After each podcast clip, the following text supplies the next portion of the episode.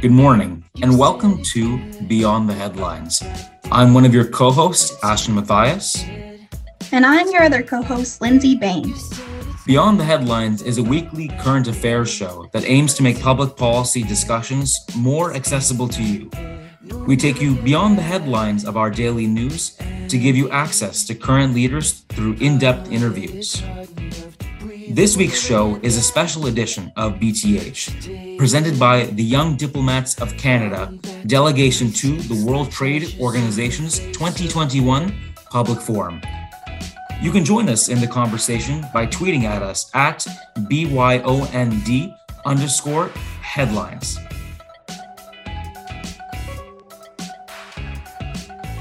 The World Trade Organization is an intergovernmental organization with 164 member states dealing with the rules of trade between nations. Headquartered in Geneva, Switzerland, the WTO's primary objective is to facilitate rules based and predictable trade flows. It accomplishes this by settling trade disputes, acting as a forum for trade negotiations, and by building the trade capacity of developing economies. The annual public forum is the WTO's largest annual outreach event giving a platform to thousands of NGOs, businesses, academia, the media, intergovernmental organizations, and civil society to discuss issues facing the multilateral trading system. Now, I'd like to briefly introduce you to the rest of our delegation, starting off with our head delegate, Angela.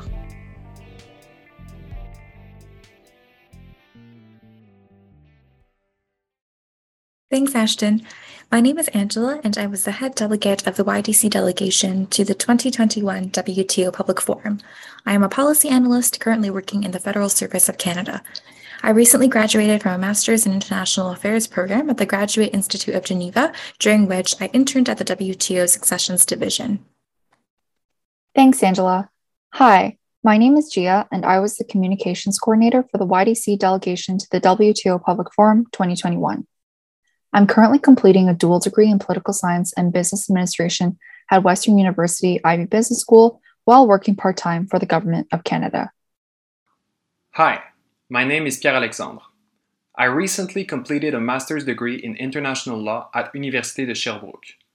Prior to that, I had the opportunity to intern at the Quebec office in Mexico, at the Canadian Embassy in China, as well as UN Women Mexico. I now work as a trade commissioner at Global Affairs Canada.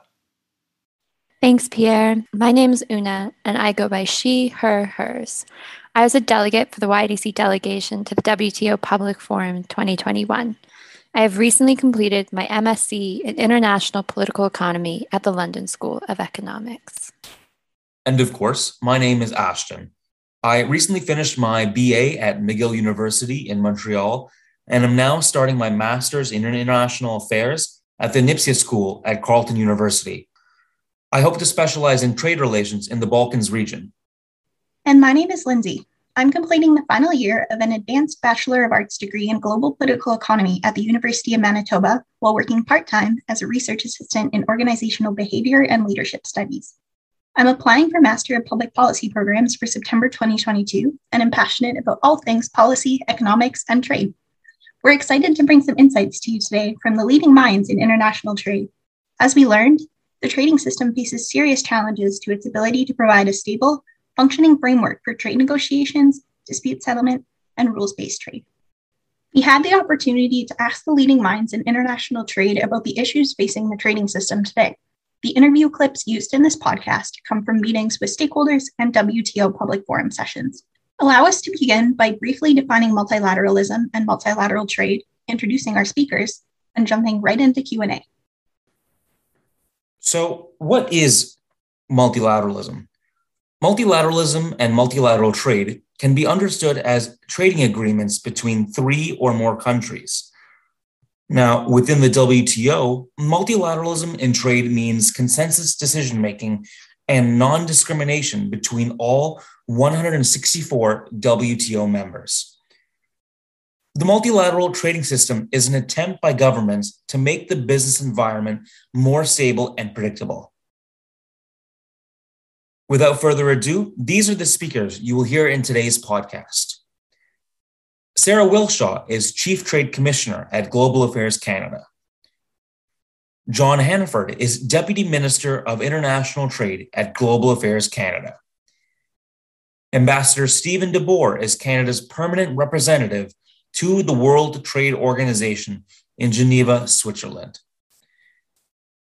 Gabrielle Marceau works in the Economics Research and Statistics Division of the WTO. Diane Gray is the founding president and CEO of CentrePort Canada Incorporated in Winnipeg, Manitoba. Radhika Desai is professor at the Department of Political Studies and director of the Geopolitical Economy Research Group at the University of Manitoba. Olu Fasan is a trade lawyer, political economist, policy expert, and visiting fellow at the London School of Economics. His Excellency President Cyril Ramaphosa is the President of the Republic of South Africa and was the keynote speaker for the opening plenary debate of the public forum. And finally, Dr. Ngozi Okonjo-Iweala is Director General of the WTO and was the moderator for the opening plenary debate. The first question we asked our guest was What is Canada's role in the trading system? How can Canada contribute to a revitalized WTO and multilateral trading system? Here is Professor Gabrielle Marceau's answer. When I started some 25 years ago in 94, Canada was a member of the Quad. And the Quad was, of course, US, EU, Japan, Canada, and nothing could be really done without their blessing. Even fixing meetings, it was behind the curtains, but they had to be consulted. Then the Quad disappeared and Canada disappeared. Different governments were there, less uh, interested, not absent, but not taking in initiatives. Up to and until three, three, four years ago, when De Boer arrived, and he took back the lead with Canada having amazing practical proposal, one of which, for instance, that dates back to, if I'm correct, December 918, called uh, Enhancing the Deliberative Functions of the WTO and putting a focus on the need for WTO members to make better use of the Secretariat and involve the Secretariat in giving opinion, analysis, and documents. And this is quite a revolution in the WTO context that is always said to be member driven. So Canada has this role. Of course, you have also now the new Ottawa group that has put forward different health proposals. So, in, in two words, Canada is really very much on the forefront of actions here and it's one of the few members, I think there were eight or maybe 10, that in the context of COVID made this amazing proposal few, three, four months ago that the DG brings together producers, distributors, manufacturer of vaccines, try to explore new production facilities for in developing countries and mandated Canada led the process where the head of the WTO was mandated to organize that and to report to members. And that's a revolution, not only because the DG herself is mentioned in a proposal, but the proposal is to bring closer government and private sector. We then asked the same question to Canada's Chief Trade Commissioner, Sara Wilshaw, and she said, Canada is really, really well seen in a number of spaces, and we can play in those spaces. Uh, we can play an important role. And, and we're looking for an economic growth that's inclusive and sustainable. So we set ourselves a goal of increasing Canadian exports by 50% by 2025 to 292 billion. And it's got to be it's got to be diverse. Of course, Ambassador Stephen DeBoer, joining us virtually from Geneva, shared his reflections, and he said, I think Canada's most important contribution is that we were there at the beginning and we understood that rules and international rules are the best way for us to govern ourselves and it's also the best for uh, the world at large. A rules based regime, a, a rules based international order is in Canada's best interest and it is in the interest of, of the entire international community. So Canada worked very hard to develop those rules. And Canada is continuing to work to ensure uh, that those rules remain relevant and that everyone is applying those rules. Ambassador DeBoer developed this answer further when discussing the most significant tangible advances of WTO during his tenure in Geneva. We haven't been able to have a ministerial conference because of COVID.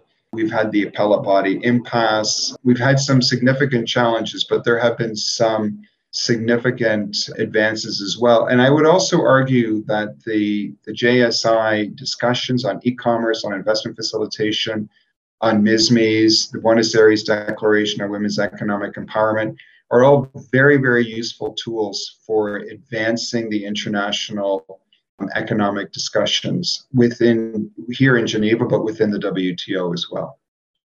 Here are the thoughts of Canada's Deputy Minister of International Trade, John Hannaford.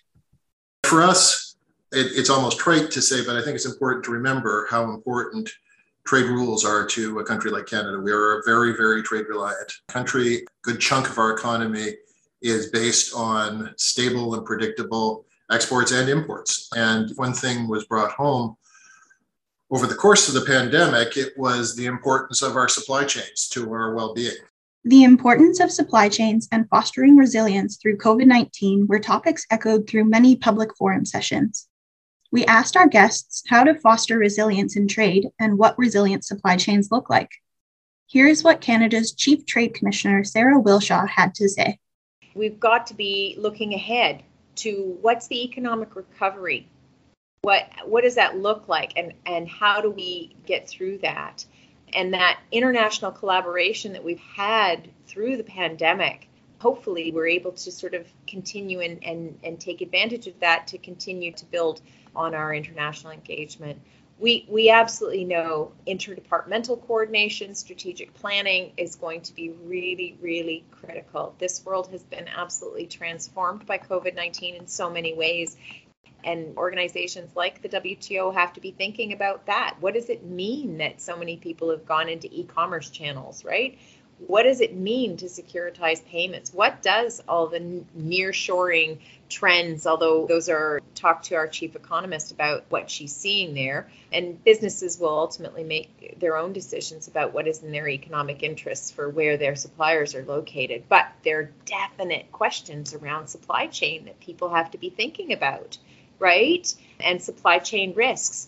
And, and I'll say this supply chain risks as well from a climate change perspective, as well, from a logistical perspective, from a, a, reliability and security perspective, from a forced labor perspective, so many things to consider in all of that. And, and a lot of those things have come up in the last little while. So that's really important. Diane Gray, the founding president and CEO of CentrePort Canada, who is recognized by the Supply Chain Management Association as one of the 100 influential women in Canadian supply chain, shared these thoughts.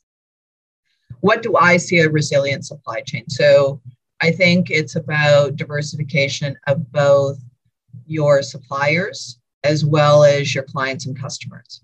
Because we've talked a lot about where your source products are coming from. But if you're only selling to one buyer, you are equally at risk of, of having a catastrophic problem with your business. So, manufacturers, I think, have done a better job at diversification of the buyer than they have at their supplier end for the most part. So, I would say those are two elements. I, I think also where your, your products are coming from is important. I do believe with corporate social responsibility issues, and I continue to think this should and will be in a more important part and, and where I think young people are going to drive business even more to to in, in this area is ensuring that your supply is coming from countries where it the production has been handled ethically with fair wages with concern for the environment. I, I think those are all important considerations and i truly believe that those are things that the under 40s are really driving right now and and your generation is going to continue to do so and is going to become an important part of the supply chain going forward where it where it hasn't already become. Like i there is definitely a shift in the marketplace particularly with consumer goods but i think it's it's going to be happening more and more here is an alternative perspective of supply chain resilience from professor of political studies and director of the geopolitical economy research group at the university of manitoba dr radhika desai so, so, so resilience means so if you're going to have more resilient supply chains, it means the following. It means you have you either domesticate production, and it's possible, you, but you can only domesticate production either by driving down wages to third world levels, and if that proves not possible, then you have to essentially be willing to pay more for what you need. And I don't think there's anything wrong with that because, especially given how the extent to which, especially at the height of the neoliberal economy, when things were still going good in the late 90s, I would say was the height of the neoliberal economy. Basically, everybody was encouraged to consume way more than you could possibly. Like, you don't need, beyond a point, even consumption takes time that we don't have.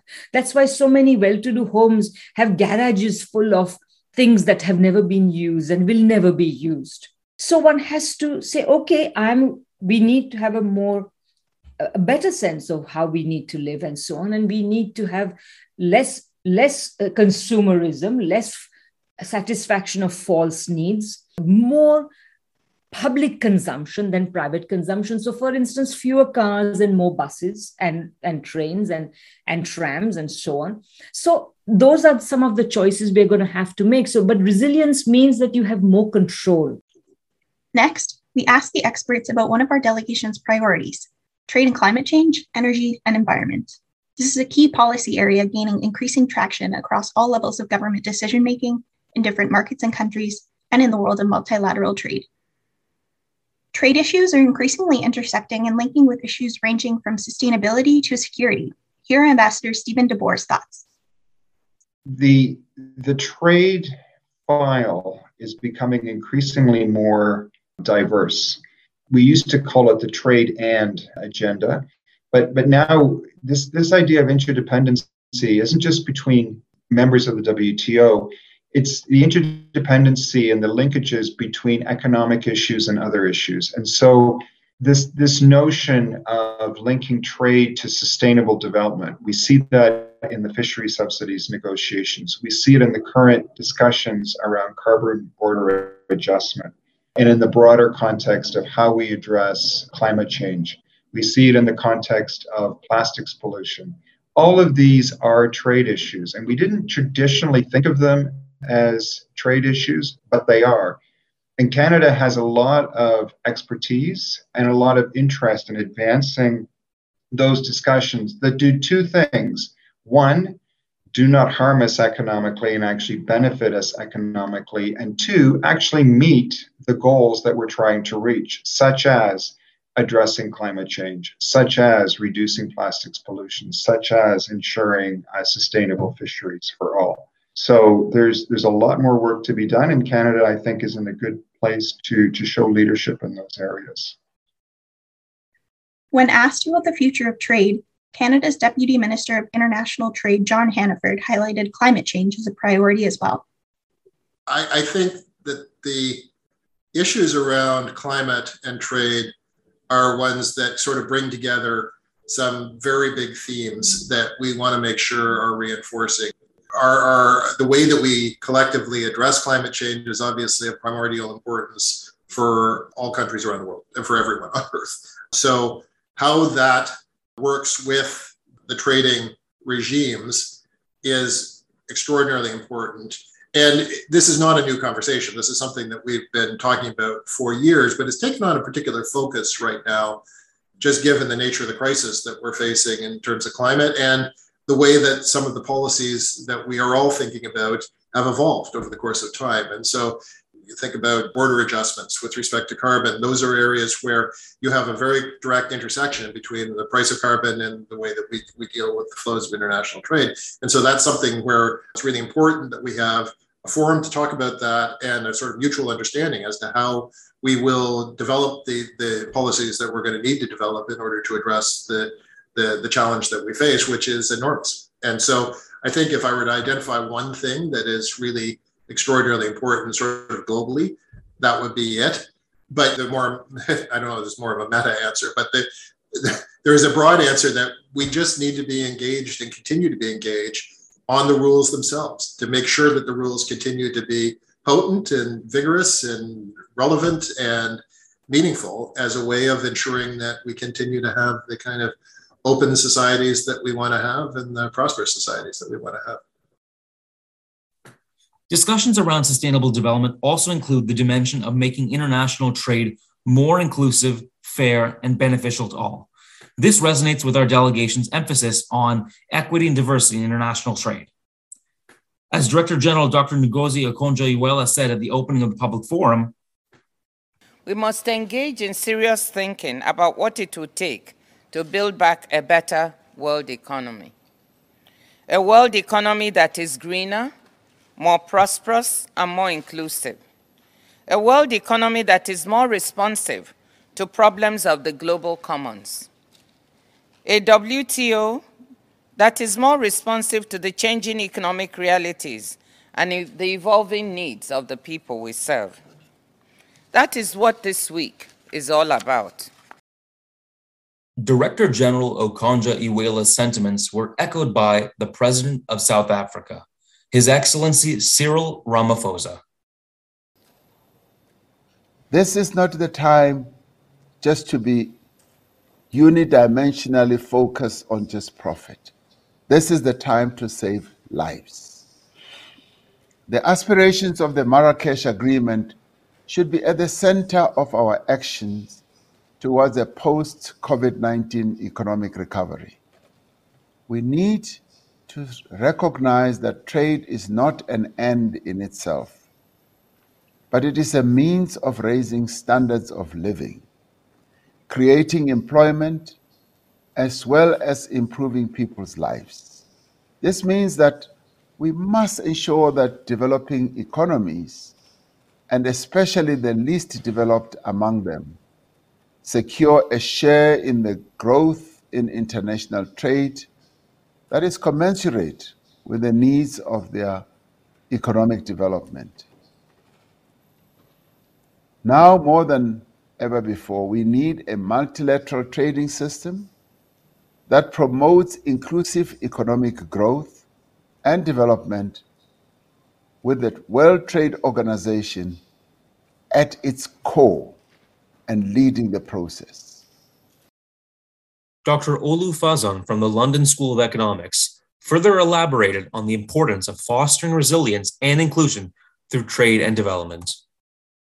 So, what might resilience mean? The first thing resilience will mean for me will be how do we integrate developing countries into the world economy so that they can trade themselves out of poverty? Is it ever possible? Because that if they're able to trade themselves out of poverty and have the resources, the financial resources to deal with those kind of shocks. That is one area of resilience. And that will mean the question we should then be asking ourselves is what are the barriers to developing countries or smaller countries not able to trade?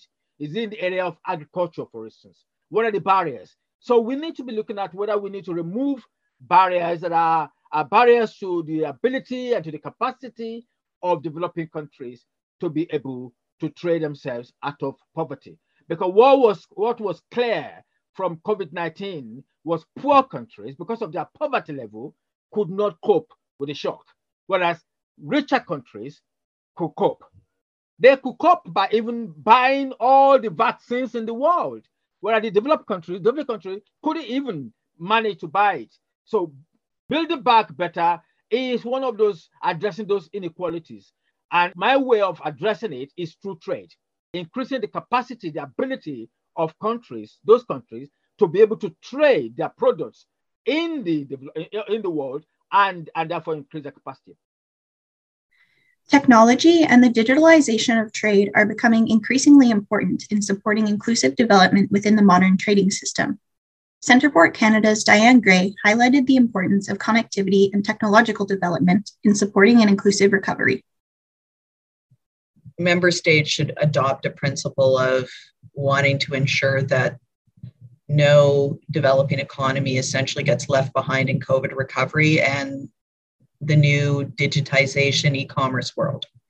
So i am not an expert in what kind of supports that is going to look like going forward, but there obviously needs to, at a minimum, be a, and a look at what type of technology those countries have and their ability to continue to play a role in the world's economy. Otherwise, some of their micro businesses in particular that were helping to support rural developing economies are uh, going to be completely literally off the grid. They're they're they're not going to be effectively able to play a role going forward. And the last thing i think we would want to see is is even further inequality between the developed world and the developing world. So so i think that has to be the overriding principle.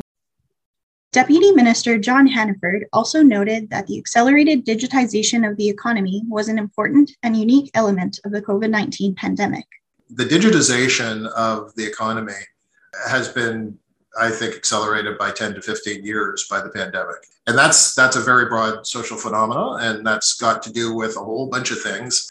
The fact that we are all working remotely, the fact that we're having this conference where we're all sitting, in my instance, I'm borrowing somebody's office, but I suspect a lot of you are sitting in, in bedrooms or dining rooms or basements. And that kind of creation and deployment of these platforms has been critical to us being able to do our work.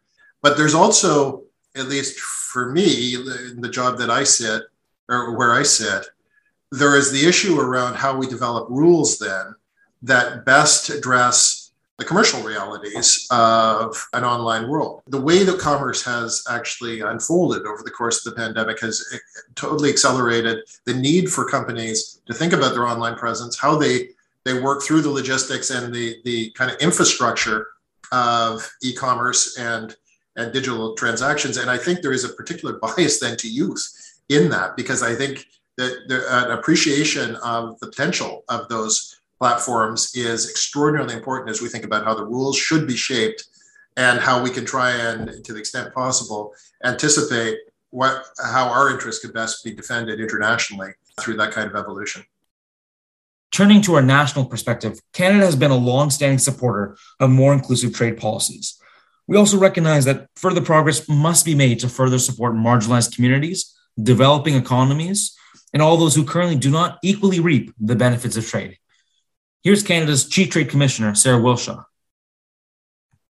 And I think it's one, it's an area again where, where the WTO can certainly play a role. And, and I know these conversations are taking place all across Canada, they're taking place around the world. People want, we want more women participating, we want more Indigenous peoples participating, visible minorities, young people, LGBTQ2 plus everyone. We want everyone to have access. So sometimes we don't know what the barriers are until until we really look at them. Access to the internet is a barrier. I think that trade commissioner services are are super easy to access, but they aren't uh, for everybody. And so, how do we make that even easier? I think it's just an email, right? Send send uh, Pierre Alexandre an email. He's going to write back to you. He'll help you, no problem. That's accept, that's access. That's open to everybody. But it's it's maybe not, and I don't know what I don't know about the challenges people face in accessing our services or ap- accessing global markets. So we really need to examine what that means and do a better job of ensuring that we are taking down those barriers. And the great thing about this virtual space is that it does help. To conclude our reflections, we asked our experts to describe what a post COVID recovery would look like in international trade. Ambassador DeBoer called attention to COVID 19 responses and the need for multilateral cooperation in an interdependent world. The other thing is the response to, to the pandemic. It hasn't been perfect, but there has been a recognition of the interdependency of the membership with each other to trade with each other. And I think that has been enormously helpful for the WTO. And the third thing I would say that I find to be very exciting, and it's more than, than just a symbol, but we now have the first African and the first woman leading the WTO. And that's enormously positive for the system and for the international community. Chief Trade Commissioner Sara Wilshaw built on this by emphasizing the importance of an equitable recovery. The US. So, stimulus package there, massive. It was historic in its size and uh, very loose monetary policy, and, and that has, has been good for us too when we go to look at, and this is kind of coming back to some of the challenges going forward, uneven global recovery, as I say, increased inequality. Places that have been badly impacted continue to be badly impacted. So, this has been a pretty crazy, unprecedented period of being grounded. But those services, a lot of them are coming back. Those that were able to shift into a digital space have done pretty well through this time. And actually, some of our exports haven't contracted as much as we thought. On the upside, lots of consumer and business confidence. It's actually pretty amazing where people are and a fair bit of cash. People are sitting on savings so there's lots of folks thinking about how you can encourage people to get out there and spend again, especially as the government starts to reduce some of the supports. So watch for those things because we're about to enter a very tricky period where government supports, and not just in Canada but around the world, government supports that have been there through the pandemic will start to ease off. And the hope is that those people who have been employed or who might be reemployed again start to come back into the system uh, spending. So we'll see, but it's a there's a lot of uncertainty in there, and of course we have to recognize that we're in part of the world where we've had vaccines, lots of them, but not all the world has. In fact, a lot of the world has not. And so there will continue to be outbreaks and waves, and that confidence could be weak for a, a little while longer, particularly if there's more containment measures.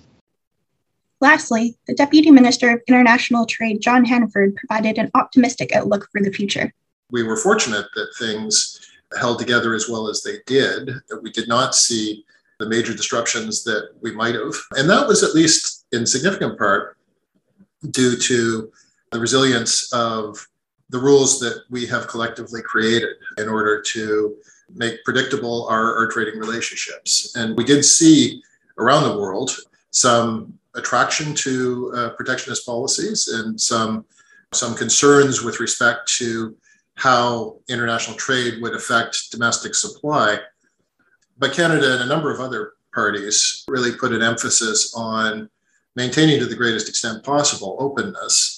And I think we saw the benefits of that as a uh, as a policy direction in order to kind of make sure that we continued to have the markets that we relied on uh, for our well-being, but also we continued to have the supplies that we relied upon in order to protect ourselves and to feed ourselves. So that really, I think, as a sort of microcosm, reinforced some of the priorities that we have with respect to rules-based trade and, and a rules-based international order part of what's going on right now multilaterally has to do with forces that are much bigger than simply around trade policy. There are major geopolitical competitions that are playing themselves out right now, which then become manifest in a number of different settings, including the WTO. So the competition between the United States and China is, is something that was obviously of extraordinary importance both to China and the United States, but also because of the scale, those are the two largest economies in the world. And so that the, the way that they interact will be of relevance in a whole bunch of different settings. And the WTO being the primary kind of mechanism to deal with the global aspects of trade, it, it that is obviously just an aspect of the environment in which we're operating. You know, the WTO was an extraordinary accomplishment and a very ambitious accomplishment. And it, looking back on it, it's kind of amazing that our predecessors were able to come to close on the range of issues that they did and the institutions that they created. And it's hard to sustain that. And I think what we're seeing in some ways is just that inherent difficulty in sustaining what is a very ambitious set of undertakings. And that's that's I don't know whether you call that natural because there's no inherent nature, I don't think, to these kinds of organizations, but I think it's not surprising that given the diversity of views around the world, given the way the world has evolved, that something that is as ambitious and as comprehensive as the WTO would come under some strain over the course of time. And I think we're seeing the, the effects of that right now. And what Canada can do in the face of that is multifaceted. One, one thing we can do is continue to know what's important to us, to identify what our interests are, and then to think about from that strategic point of view how we tactically advance those interests. And like the Ottawa Group is actually a one means by which we can try and have influence on the overall well-being of, of the WTO by creating a forum where there is a live conversation around WTO reform, where there is a constructive engagement, where we can try and think to the extent possible creatively about how we deal with the problems that we are seeing. And I, I think it has been quite successful in that regard. But a lot of the work that we did on new topics like intellectual property or on things that had not yet been addressed in the multilateral fora to, to a great extent, like environment or, or labor, we were able to create a new set of rules that then became kind of examples that could be drawn off of in the broader negotiations. And that that's a, a role that we can play by virtue of the kind of position that we're in and the, the processes that we're engaged in. And maybe the extension of that is that the people that we have who are doing trade policy are now amongst the most experienced negotiators in the world. And that's just a fact. And so that experience is also relevant as we think about next steps in multilateral fora and because we just have people who know what they're talking about and that that you can do a lot of analyses as to why negotiations come out as they do and political theorists and international relations theorists will give you a bunch of reasons why these things happen but you can't underestimate the power of just knowing what you're talking about and that that having experienced negotiators who can engage in detail on the issues that we're trying to confront and who can think laterally then about how we can address new issues. That's very powerful. So those are all things that we we can do and we are doing in order to try and have a positive influence on the WTO. You have been listening to a special edition of Beyond the Headlines, presented to you by the WTO Public Forum 2021 delegation of the Young Diplomats of Canada. The views expressed on this show do not necessarily reflect the views of the producers, CIUT, the Munk School of Global Affairs and Public Policy, or the Young Diplomats of Canada. Be sure to check out podcasts of all our episodes on our website at www.beyondtheheadlines.net or wherever you get your podcasts. If you're a fan of our show or want to stay up to date with policy issues in Canada, follow us on Twitter at BYOND underscore headlines. You can also check us out on Facebook or Instagram. Be sure to tune in next week as we continue to take public policy discussions out of the hallways and onto the airwaves.